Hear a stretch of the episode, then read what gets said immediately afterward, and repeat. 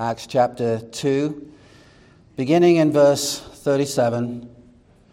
And, ladies and gentlemen, this is the Word of God. Now, when they heard this, they were cut to the heart and said to Peter and the rest of the apostles, Brothers, what shall we do? And Peter said to them, Repent and be baptized, every one of you, in the name of Jesus Christ for the forgiveness of your sins and you will receive the gift of the Holy Spirit. For the promise is for you and for your children and for all who are far off, everyone whom the Lord our God calls to himself. And with many other words, he bore witness and continued to exhort them, saying, Save yourselves from this crooked generation. So those who received his word were baptized and there were added that day about 3,000 souls. And they devoted themselves to the apostles' teaching and the fellowship, to the breaking of bread and the prayers. And awe came upon every soul, and many wonders and signs were being done through the apostles. And all who believed were together and had all things in common. And they were selling their possessions and belongings and distributing the proceeds to all as any had need. And day by day, attending the temple together and breaking bread in their homes, they received their food with glad and generous hearts, praising God and having favor with all the people. And the Lord added to their number day by day those who were being saved. Let's pray together. Lord, unveil the truth of your word to us in this be glorified. We ask in Jesus' name. Amen. Please be seated. Preacher was once asked how long it took him to prepare his message. Was it 10 hours, 12 hours? How long? And he said about 12 years. What he meant by that was that the preaching was a result of a long journey of study. Uh, I would say the message I'm about to bring is a message that is and has been many decades in the making. Some people come to me and at times have said, I wish I heard you 20 years ago. And what I say to them is, No, you don't. Uh, I didn't know what I just said 20 years ago. You might say, I want to know the content of what you've said 20 years ago. Me too. Me too. Um, I just didn't know what I know now 20 years ago. I was converted at the age of 14. I grew up in a Christian environment. I wouldn't call it a Christian home because a lot of things weren't in place that should have been. But I remember my father asking me to go to church. He was a preacher. At the age of 14, I was uh, asked to go to a church service where he knew the gospel would be proclaimed. And I was not really interested, but I wanted to get him off my back because he'd been asking for a while. And uh, many of you have had similar things where you come because you were drugged to church. And I was kind of drugged there and didn't want to be there. But I was intrigued because the music was lively. And then, uh, though I didn't want to stay for this, the rest of the service, I had to endure it. But somewhere in the middle of the sermon, I became interested in what I wasn't interested in before. I became interested in Christ. It's as if he stepped off the page of the Bible and he became a real figure to me. I had a father who was something of a hypocrite in many ways, and it's only in the recent years I've begun to talk about it. He was a preacher and a wife beater. But as I heard the message, I realized Christ was real and one day, I'm going to have to stand before him, and the excuse of my dad would not fly in his presence. I couldn't say to Jesus, I would have loved and served you, but my dad. Uh, I think the Lord would say, I'm going to deal with your dad separately. What about you? so I came to Christ. Uh, that, the way it happened in that service is the way it happens in, in many churches. The preacher preached and then asked those who wanted Christ to raise their hand. And I, rose my, I raised my hand and thought that would be the end of it. That was just the beginning of it. I was then asked, those that raised their hand, and there was only two of us, to walk forward. And I thought, what? walk forward in front of all these people. Don't you know I'm very, very, very shy? And he insisted, Come on. He looked at me, Come on, young man. He asked me to come forward, kind of demanded I did. Walked to the front. Then I was escorted to a counseling area where I was to give my name and address and social security. No, I don't think they asked for that. Uh, but asked to sign a card, and I thought, okay. And the guy next to me was talking a lot, and I was saying very little, and he was saying, oh, this is amazing. I, I saw this, and I thought, oh, I didn't see anything. I just realized my need of the gospel, and here I am signing cards and hoping I can get out of this thing that I've just got myself into. I was uh, eventually let back, led back, uh, let to go back and, uh, to, to, my uh, seat. And uh, I saw my father for the first time in my life, still with tears running down his cheek as he was uh, just so moved that I'd done all these things in the service. And um, anyway, I thought that was it, and I was just glad when the service was over. My favorite part of the service was the benediction. It told me the thing was over. And so I was on the way out of the church service, and a gentleman at the door who knew that I'd done all these things said, See you next week. I said, See me next week. And I just, just shook my head. In my mind, don't you realize what I've just done? I'm good for another four years after all this. Uh, I don't need to come back. I, I, I just needed Christ, and I've said I needed Him as my Savior and Lord. And he said, See you next week. Now, they understood I was somewhat into sports, and so they hurriedly arranged a youth meeting that Friday night, which was going to be sports oriented. And there were desperate calls for me to come. And uh, that's what drew me to the Friday night meeting. And I was hooked by then because I loved soccer so much. And there we go. The rest is history. And I came back the next Sunday. But the Lord has means, right, to, to, to win our hearts. But I realized I was dealing with something in my head whereby I understood Christ, but I did not see the need for church. There was this disconnect. And I think many Christians are in that category. They uh, believe in Christ, they have a relationship with Him, but no relationship with the church. And that is a big disconnect to have a relationship with the head of the church, but not with the body. You would not uh, be impressed if you saw someone's head and not their body joined together. Um, they're not going to do too well. And so it is. Many Christians are disconnected from the church.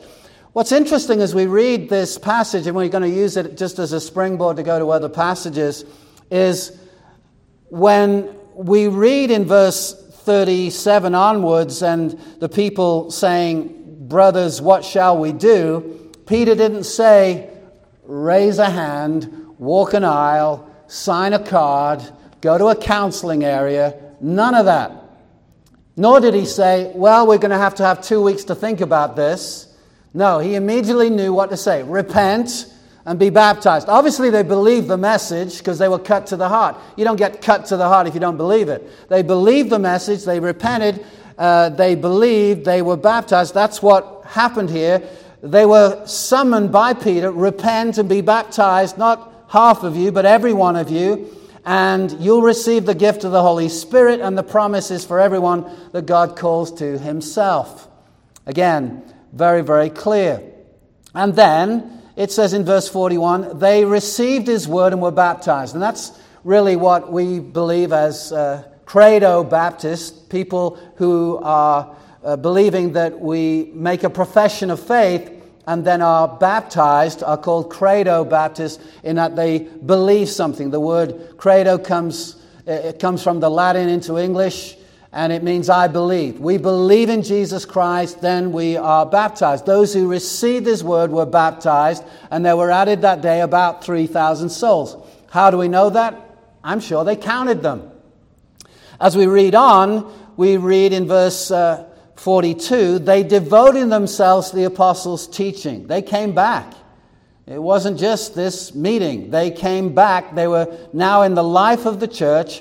They devoted themselves to the apostles' teaching and the fellowship, to the breaking of bread and the prayers. And then verse 47 said, And the Lord added to their number day by day those who were being saved. There was a way of counting whereby they knew who were in the church and who were not in the church. I wonder if you've had that same thought in your mind. What have I to do with the church? Then we ought to ask, what is the church supposed to be doing? When the Lord converts a human soul, he saves them individually, but the instant they are converted, he plunges them into what is called the body of Christ, the church. The body of Christ, the church. And this is God's program on earth. I don't believe it simply started in the first century. The church was seen in the wilderness, we, we, we read as we read our Old Testament. The, the church is what God is doing in the earth. He's building a people. Jesus said, I will build my church, and the gates and the strategies of hell will not stand up against it. That's what He's doing. He never said He'd build my church, your church, but he'd build his. I want to be part of what he's doing. I want it to be his. I want him to be able to look at what we're doing and say, I recognize that as mine. Because Jesus said, I'll build my church. And that's what he's doing by adding to the number day by day, all around the world. The church is the only institution that does not lose a member at death. The church, most of the church, is in heaven. There's this little sliver of people still on earth. But one day we're all going to be together in the one meeting, and the Lord's Day service is us joining with heavenly Jerusalem in praising our triune God. That's what we're doing. We've come to Mount Zion, not Sinai. We've already come, and that's what we do as we gather on the Lord's Day. But I'm getting ahead of myself. Christ through the church now nurtures the tender young soul that's been converted. The church is God's method, Christ's method of nurturing and supplying spiritual food so that that young Christian grows. It's not an automatic process, there are means by which God grows the Christian. God does not say, You're a strong one, aren't you? You don't even need the church. I've often heard people say, he's a strong Christian. I say, which church does he go to? Oh, he, he doesn't go to church. Well, uh, he's not a strong Christian. He, he, he's, a disobedient Christian. Uh, well, uh, but he's got this uh, relationship with God. He reads his Bible and he listens to a lot of podcasts. But the Jesus he says he obeys commands through the writer to the Hebrews do not forsake the gathering of yourselves together. Now, there may be times when you're looking for a church, but when you're looking for the church, here's what I'd say to you look for a church. Be on the lookout to find a place that is Bible based, that's going to teach you the things of God, because that is God's method of growing you as a Christian. Not that you do so well on your own, but you do the one another's of the Christian life. Have you noticed you can't do the one another's, and there are many of them? Love one another, serve one another, pray for one another, encourage one another, on and on and on we could go. You can't do that by yourself. I've never been able to encourage one another by myself. Never. So, if we see it as God's program to grow us, what we understand is this sanctification, which is a big word but means the process of becoming more Christ like over time is not an individual process by itself, it's a community project. And God has set the church and set things in place so that if you are to find a biblical church, you should be able to find something that will nurture your soul so that you grow in Christ likeness. And God puts people in the church who are often such loving people and people you think, Oh, really? Um, I, I, hope that in heaven my mansion isn't that close to theirs. You know, I, I, I to, to dwell above with those we love, won't that be glory? To dwell below we, with those we know, that's another story. And God has handpicked some people that will cause you to grow in Christ likeness. Yes, you'll have to forgive them. Oh, no, no, no. I don't do that. I'm a Christian by myself. You see, you're not going to grow by yourself. When, when you, you think, don't you, that as a single person, you're the most amazing person ever, that, that ever walked the earth until you get married and really just realize, I've got to work on a few things.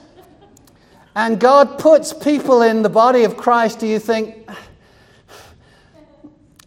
Lord, why did you pick them? And God could say, they're thinking that about you. so God has got this system in place, but more than a system, a people. He's building, as you look at the illustrations in the Bible, a family, a temple. He's building that temple brick by brick. We're a holy people, and God has set the church in the earth for the nurture of your and my soul. And to live outside of the church is to be a disobedient Christian. There may be times when you have to leave a church for various different reasons, or else you move to another area. But very quickly find a place where you can sink your roots and grow as a Christian.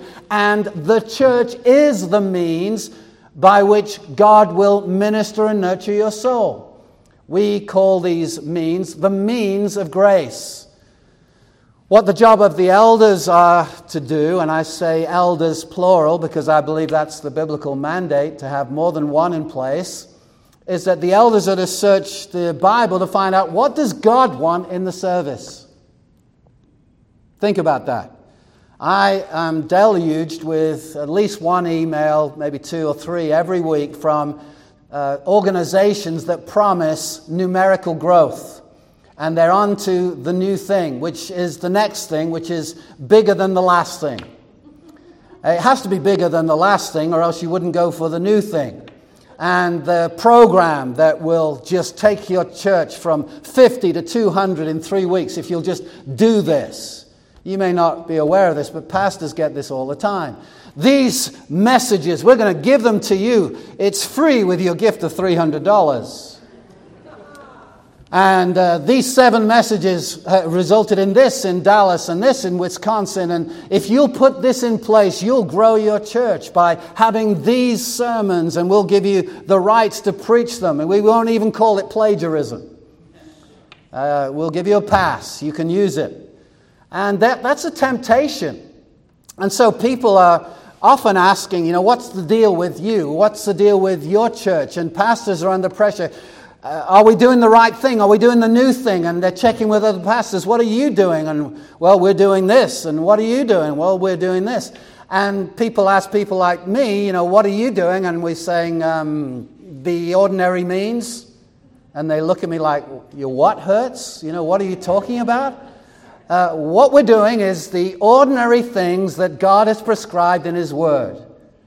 So, so, so, so, so tell me, if God really blesses King's Church, what will it look like? More of the same? Well, uh, you're not waiting for a special moment when there's so many coming that you'll do something else then. No, we'll do this. What will we do? The things we're doing now. We look at the liturgy of the service and we can find commandments in our Bibles saying, John and anyone else who are elders, do this when you gather. Sing to me. Sing songs about me. Sing songs of redemption. Read Scripture. Give yourself to the public reading of Scripture, the New Testament says. 2 Timothy 4 Preach the word in season and out of season. That means in good times and bad times. Strawberries are either in season or out of season. That means all the time. It's a euphemism, it's a way of saying, preach the word when people like it and when they don't. Your job is to stand before me and give an answer to me about what you preach because you preach under the gaze of God. It doesn't matter if everyone else is pleased, is pleased. What matters is, is God pleased? If God is pleased, as one man has said, it doesn't matter who's displeased. If God is displeased, it doesn't matter who is pleased. You preach to an audience of one. It's great when people like it. We much prefer that. But the job of the preacher is to preach and proclaim, not just to say, you know, I'm just going to share a few of my thoughts with you. I once went to a mega church in the area that will be nameless to protect the guilty. And I took my Bible and I noticed I was the only one bringing the Bible. Maybe they were bringing them on their phones, but I wasn't sure. And uh, there was a lot in that service that was just exceptional in the way of quality. They put a, a video up on the screen that I'm sure took two months to put together. It was of a very high standard. And then the preacher, well, he wasn't a preacher, came out in a t shirt and some shorts and flip flops and uh, didn't have a pulpit. And he says, I'm here just to share with you. I'm not going to preach, I'm going to share with you. And I'm thinking, okay, the Bible says preach. You've got a problem with that, right? You want to just share. All right, okay.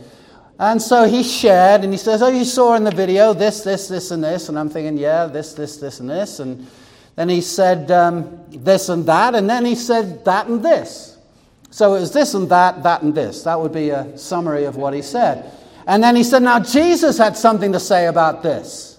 And my ears pricked up. Yes, for the first time in this service, we're going to hear the, what Jesus said. We're going to hear the word of God. And here's what he did he looked at his watch and he says, I don't have time to quote him directly, but let me just summarize what he said.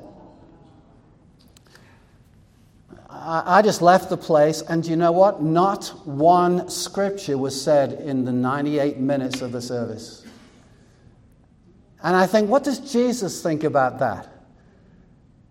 I don't think he thinks too much about it when he has said, This is how you'll uh, function when you worship me. You see, it's just the same in the Old Testament as in the New, just the same in the New Testament as in the Old. The job of the Levitical priest to stay alive was to do things God's way in building the tabernacle and making the tabernacle and, and uh, in the order of worship in the service. And you try your own thing and do your own thing. You read Leviticus 10, you die. Now, thankfully, God's grace is upon many people, but in the eyes of God, I don't believe He's less displeased when we think, I know what your word says, but I think. Ministers are waiters, they're not cooks. Jesus himself is the cook, and he says, This is what I want on the plate. Take it without delay to the table. Don't look at the plate along the way and say, Well, they're not going to be interested in this. I'm going to take the steak out. They're not ready for that. Or I don't think they're into potatoes. This is a culture right now that is just not into potatoes right now, so I'm just going to take them off. No. Waiter, don't mess with the food. That's the message. Preach the word in season, out of season. All right, let's think about a definition. I came across one online that I've modified slightly. I'm simply going to read it to you. The local church, what is it? It's a community of regenerated believers who confess Jesus Christ as Lord. In obedience to Scripture, they organized under qualified leadership, gather regularly for preaching and worship, observe the biblical ordinances of baptism and communion, are unified by the Spirit, are disciplined for holiness, subject to church discipline, and scatter to fulfill the Great Commandment and the Great Commission as missionaries to the world for God's glory and their joy. Now, we could unpack that for weeks. We're not going to do that. But every phrase, I believe, is a biblical uh, phrase in the sense of it's coming out of what the scriptures teach about what the church is. Notice that it's not two Christians meeting for coffee. What it is, is the gathered community of the saints under qualified leadership. Now, here's the thing it could be that elders are just power hungry people and there are abuses. We have to say that in the area of authority. However, since Jesus, I was going to start the sentence with if, but it's since Jesus has said, You shall gather, and there shall be elders who oversee the flock, then God calls elders to do exactly that under Jesus. And they do it with trembling knees. They do it in the fear of God, hopefully, not trying to just flex their muscles and say, Obey me because I'm your boss. No, the, the, the, the whole thing is We're going to answer to Christ one day about how we function as elders. And it's His church, and we answer to Him. But the means of protection and nurture for the sheep are qualified elders functioning, functioning according to the Bible. The elder's authority stops when the Bible stops. In other words, that's the mark of their authority up to what the Bible says. They should go no more. What they should do is tell people what the Bible says. In counseling, tell people what the Bible says. In evangelism, tell people what the Bible says. In preaching, preach what the Bible says. Don't come up with your own ideas. Tell it like it is according to your study of the Word of God so that what you're bringing forth is true and will be true 50 years from now, 100 years from now. So many have a disconnect with the church. And yet, it is the New Testament that really describes the Christian faith as a community project by which we're sanctified in the local church. Kim Riddlebarger once said this It's foreign to the New Testament to have someone professing faith in Christ and not be a member of a local church. Now, we saw in the book of Acts this uh, description of what the people did. They repented, they believed, they were baptized, and were added to the church, and all that took place on the same day.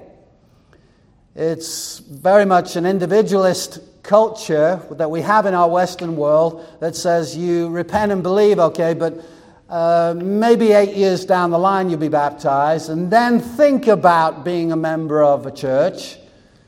But on day one of the Christian church, they had all four things in place. They repented, they believed. What is to repent? It means to change our thinking. I was Lord of my life, now Jesus is. I do a 180 about face turn and say, I was walking in my own direction, now I'm following Christ. How do we follow him? By hearing his word and obeying it. And what God puts in the heart of the new convert is a heart to obey him to believe him. They actually now want what they didn't want uh, 14 minutes before. They have a new heart. They want Christ and they want to do his will. And so if you've got an understanding of what God says and yet you're resisting it, check your heart. Check your heart. So, repentance, faith, water baptism, membership, well, you know, I've been hurt in church. I understand, to quote Jeff Weissner, the best place to heal from a toxic church is in the care of a healthy church. God never says, Oh, you've been hurt. Just stay on the sidelines for 14 years uh, while I minister to you. No. Um, be healed by the means that God has prescribed in His Word. Um, again, many programs fight for our attention, what should we be doing? I believe what the church should be doing is means of grace ministry so that people can show up and understand they're going to have the Bible read. They're going to have the Bible rightly preached. They're going to have ordinances like water baptism for the new converts and the Lord's Supper. Now, this does not sound very spectacular, does it? It doesn't look good to the world. But if we understand with spiritual eyes what is taking place in the spiritual realm, Jesus is nurturing every sheep. This is his means. He says, Look, you, you do what I told you to do, I'll do what I promised to do. I'll nurture that one. I'm amazed when I'm preaching some of the passages we go through, and especially as we go through the book of Acts, Ephesians, or Genesis, or Hebrews, wherever we are, I think, I know what Sister Joanne is going through. How can this passage be relevant? But the Holy Spirit makes it relevant. I don't have to make the Bible relevant. It is relevant. Just show its relevance. It's alive. The Word of God is alive. All Scripture is inspired by God, not just the parts we think are applicable to people. Amen. Every bit of it, every bit of it, even the genealogies. People have been converted reading the genealogies. So, the spectacular, that's the new program. I want to have something that's supernatural. Do you know it's supernatural that when we read the Bible, God is speaking? That's why we pay attention. That's why we stand up. That's why we say, Hear the word of the Lord. This is different from my thoughts. Do you know, I'm not interested in my thoughts.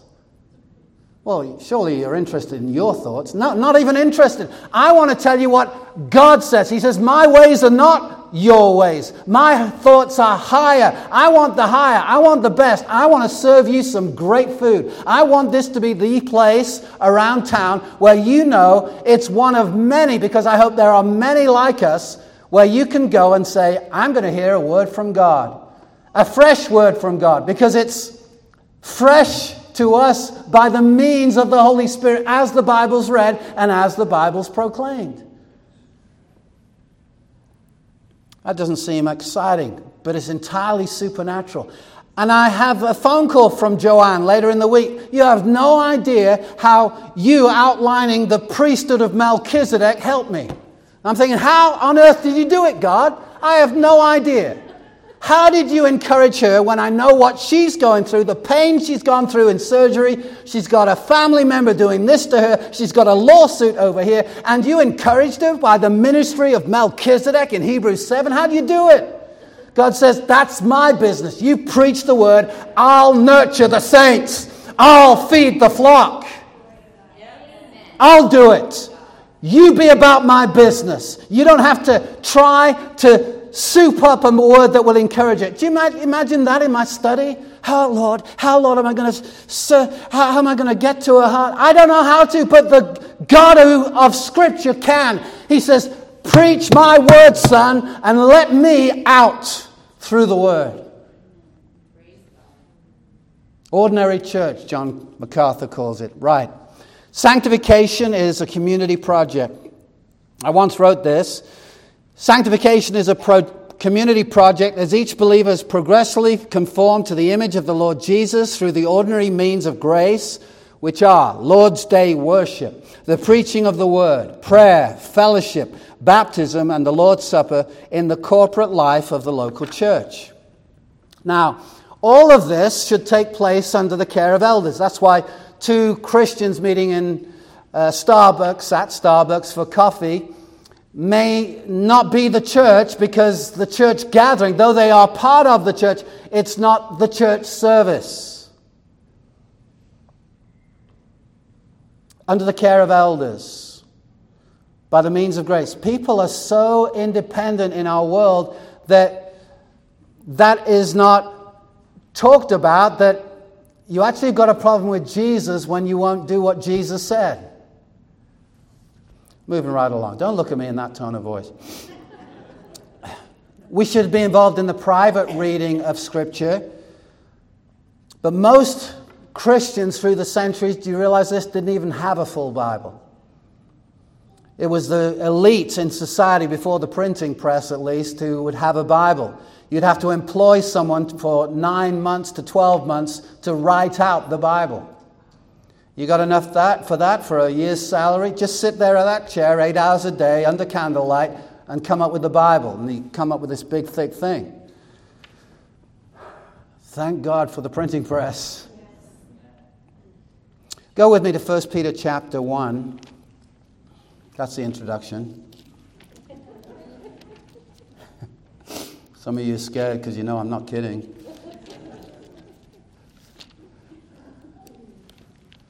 1 Peter chapter 1. The Bible says faith comes by hearing, and hearing by the message of Christ. God has means by which faith comes the hearing of the gospel, the hearing of the message of Christ. What is that gospel? That God sent his Son into the world, born of a virgin, living a sinless, perfect life, dying on the cross in the place of sinners taking the wrath and the anger of God due to us, he that was without sin himself. And he bore our sins in his body on the tree, the Bible says. And he died in our place and rose again from the dead, and now is at the place of all authority in the entire universe, so that anyone who repents and believes is saved. Saved from what? Saved from an audience with God whereby he banishes us to hell for eternity. But more than that, saves us to be with God for eternity, which is the joy of all joys. In His presence, there's fullness of joy. That, ladies and gentlemen, is the gospel. 1 Peter chapter 1, look with me in verse 22. Having purified your souls by your obedience to the truth for a sincere brotherly love, love one another earnestly from a pure heart. Since you've been born again, he's writing to Christians, not of perishable seed, but imperishable through the living and abiding Word of God. See, God uses means. They're born again through something, by the means of something, through the living and abiding Word of God. For all flesh is like grass, and all its glory like the flower of grass. The grass withers, it's temporary, here for a while. The flower falls, same thing, very temporary, here for a while, then gone. But the word of the Lord, this is in contrast, remains forever. And notice this and this word is the good news that was preached to you. God used the means of the preached word for them to be born again. And that's how God does it means of grace. There's a heading in the Second Helvetic Confession, which is the second generation uh, uh, Reformation statement in the Swiss churches. There's a heading called this The preaching of the Word of God is the Word of God. What they mean by that is when the Word of God is preached, that's God's Word being proclaimed. Now, it's obvious to say the Word of God is the Word of God, but the preached Word of God is the means whereby God converts sinners. Chapter 1 of that Helvetic confession reads like this Wherefore, when this word of God is now preached in the church by preachers lawfully called, we believe that the very word of God is proclaimed and received by the faithful, and that neither any other word of God is to be invented nor is it to be expected from heaven. We don't expect the audible voice of God in the service. And that now the word itself, which is preached, is to be regarded not the minister that preaches. Notice this for even if he be evil and a sinner, nevertheless the word of God remains still true and good. What it's saying is, it's not about the spirituality of the preacher, it's about what's happening. And the word being preached means God is speaking. The preached word, used by the Holy Spirit, brings forth the people of God. They're born again by that methodology, by that means. And it strengthens and nurtures people in their faith. Because it's the voice of the shepherd through the minister speaking to us. You know, we have our favorite preachers. Some people have the idea if brother so and so isn't going to be there, I'm not coming. That's a, that's a big mistake. You've got to look beyond the preacher. When the Word of God is opened up, when it's really taught and expounded, God is there nurturing your soul. And you need it. And I need it. Get under the spout where the glory comes out is a phrase used by many, and it's good. Get to where the Word of God's going to be preached. Find a church not closest to you, closest to the Bible, Paul, Paul Washer said. I totally agree. Martin Luther said this I hear the sermon, but who is speaking? The minister? No, indeed. You do not hear the minister. True, the voice is his but my God is speaking the word which he preaches or speaks. So the preached word is a means of grace. The Lord's Supper is a means of grace. Go in your Bibles to 1 Corinthians chapter 11.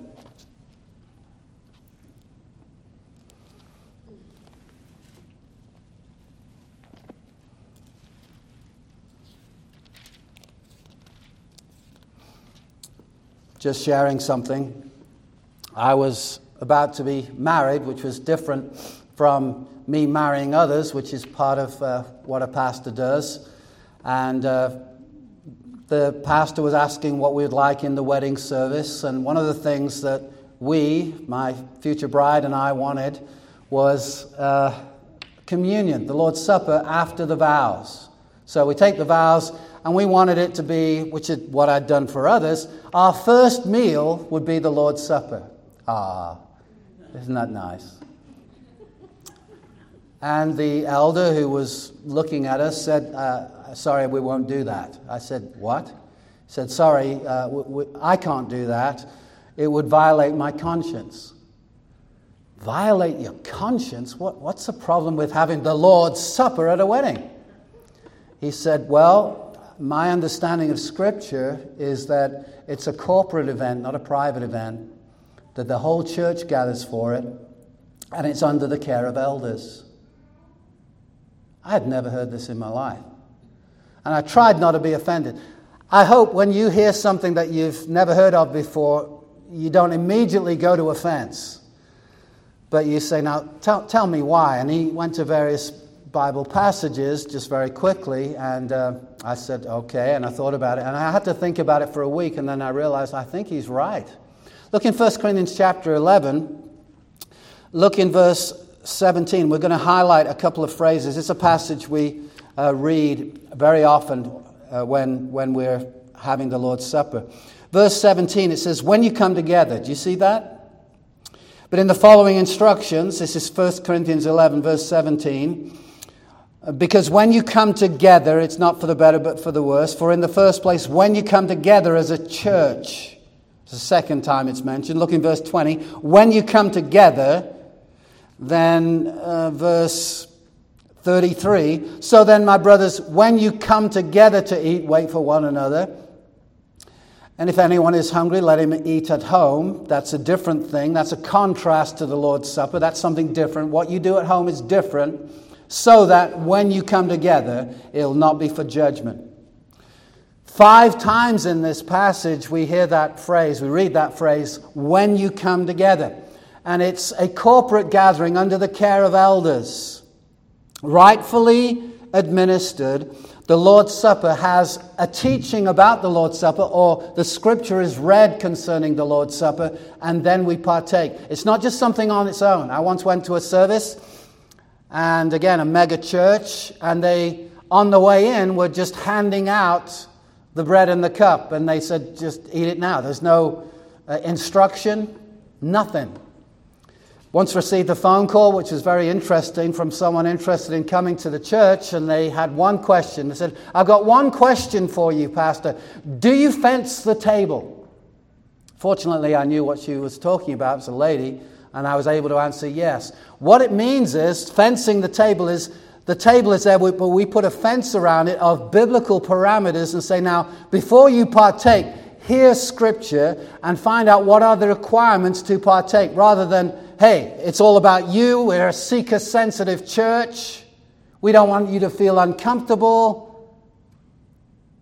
You know, it's good for us if we're not Christians to be uncomfortable partaking of the Lord's Supper.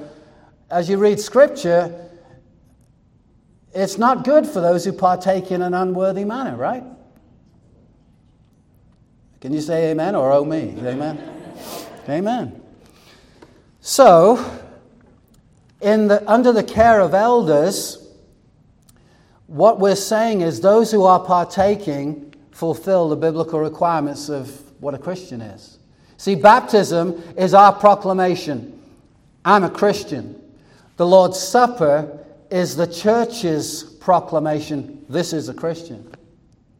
And that's why, at various times, not often, thankfully, but on a very few and seldom occasion, I've had to go up to a brother or a sister and say, Now, I understand you're dealing with this particular sin and it's not dealt with. And they said, Yes. I said, Well, until it is, it's not wise. We're not going to really allow you to partake of the Lord's Supper. And that is a discipline, and they could be very upset. They could see that as elders flexing their muscles, just wanting to show power. Or the other alternative is you've actually got loving shepherds who are concerned about your soul you partake in that, uh, that con- heart condition, it's not going to be good for you.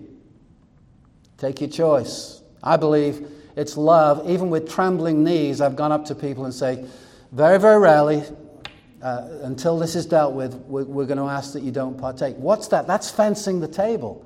so that they just don't come, on, come in brazen and say, I can partake because I feel I can. No. Elders are shepherds, and they are to shepherd the sheep. And the work of the shepherd involves nurture and it means also protection. John Calvin once said this the pastor ought to have two voices, one for gathering the sheep and another for warding off and driving away wolves and thieves. 1 Peter 5 Shepherd the flock of God that is among you, exercising oversight, not under compulsion, but willingly, as God would have you, not for shameful gain, but eagerly, not domineering over those in your charge, but being examples to the flock. Those in your charge implies that the elders knew those for whom they're responsible. Turn to Hebrews chapter 13. We haven't got there yet in our trek through the book of Hebrews. Look at verse 17. Hebrews chapter 13, verse 17. Again, this is Jesus through the writer to the Hebrews. Obey your leaders and submit to them. Now, elders are notorious for stressing this part of the verse. Obey your leaders. Submit to them. Some have really abused this and said things like this to their parishioners uh, Your front door is green, paint it red. Why? Because I'm your elder.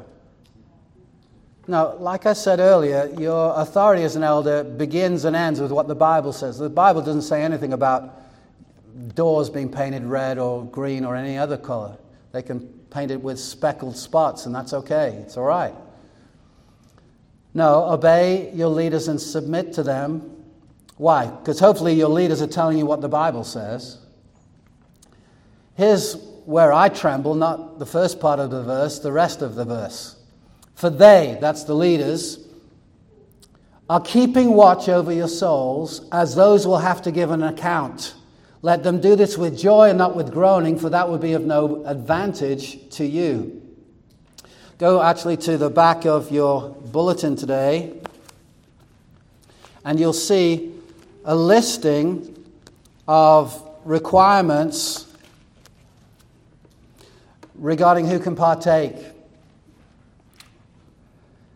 Repentant sinners, baptized, we could say members, have you heard me say this? And people, maybe it goes one in one ear and out the other. Members in good standing of a gospel preaching church. Here's what's behind it the elders here, or else elders elsewhere, are able to say, You're a genuine Christian. In other words, you've got the go ahead from the elders. Now, that smacks like authoritarianism, like they're just showing you their spiritual authority and muscles. No, they're watching out for your souls. And if brother so and so has got a problem and he's not dealing with it, and it's of a sufficient high degree, and he's still not dealing with it, it's right for him not to partake until he shows he's a Christian. When it's done right, baptism is the confession of faith. On the profession of faith, we baptize. But the Lord's Supper, understood, is the elders saying, as far as we can determine, this is a Christian, partake. Here's the other thing elders are hopefully believers too.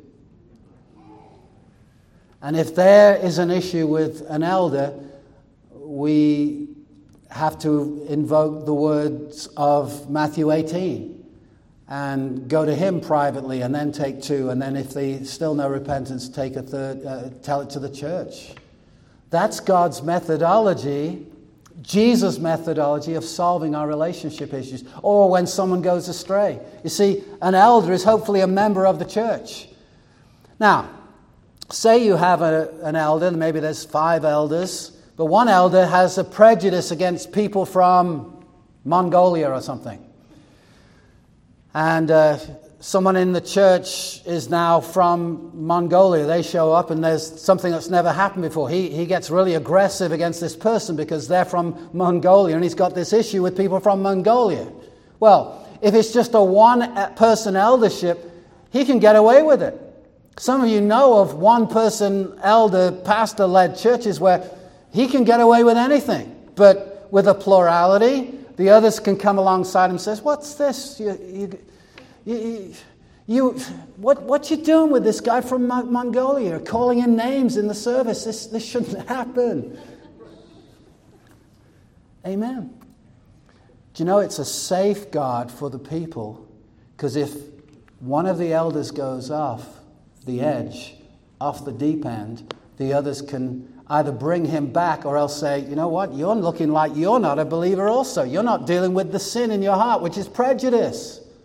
And it's a protection for the sheep. And it's Christ's means of protection for the sheep. Seen in that light, it's a whole different ballgame, isn't it? So, it should be that we say, I've got the elders go ahead to partake. Amen. But that's so foreign to our thinking because we've not been taught by the Bible. It shows actually we care. The alternative to this is what's very popular, and that is don't do anything that will cause someone to feel not loved. And that's why you can go to many churches across town, and you drove past a number of them before you probably got here today, where it doesn't matter what people do, it doesn't matter what kind of sin they're living in, it's never talked about. As long as they come and put something in the offering bag, all is good. Do you know that is not loving? When you understand what is at stake, it is not loving at all. Why build a church service for seekers when there are none? What did you just say? Uh, Romans 3:11 says there is no one who seeks after God. So why build a church service for people that don't exist? There is a seeker, and he is the one that we should please, the Father who seeks those who worship him in spirit and truth. John chapter 4. So, if you're seeking after God, guess what? God first sought you. He found you. He gave you a new heart. You had no interest, like I didn't till I was 14. I had no interest in God till God sought me, took out a heart of stone, put in a heart of flesh, that still beats to know Him and will for all eternity. Not because of my big, wonderful will, but because God gave me a new heart that wanted Him and saw the treasure of Christ. What this is saying is there's a principle involved in theology called the regulative principle of worship. That means all is to be governed by the explicit commands of Scripture. And we say, Lord, may you be pleased as we meet together I've said before, but it bears repeating. Sometimes someone will say after a service, Great service, Pastor, and I really appreciate it. I so I'm encouraged by the words, but then silently in my heart and mind, I'm saying, I know the Lord will be the judge of whether that was a great service. He can actually say something like, I'll be the judge of that.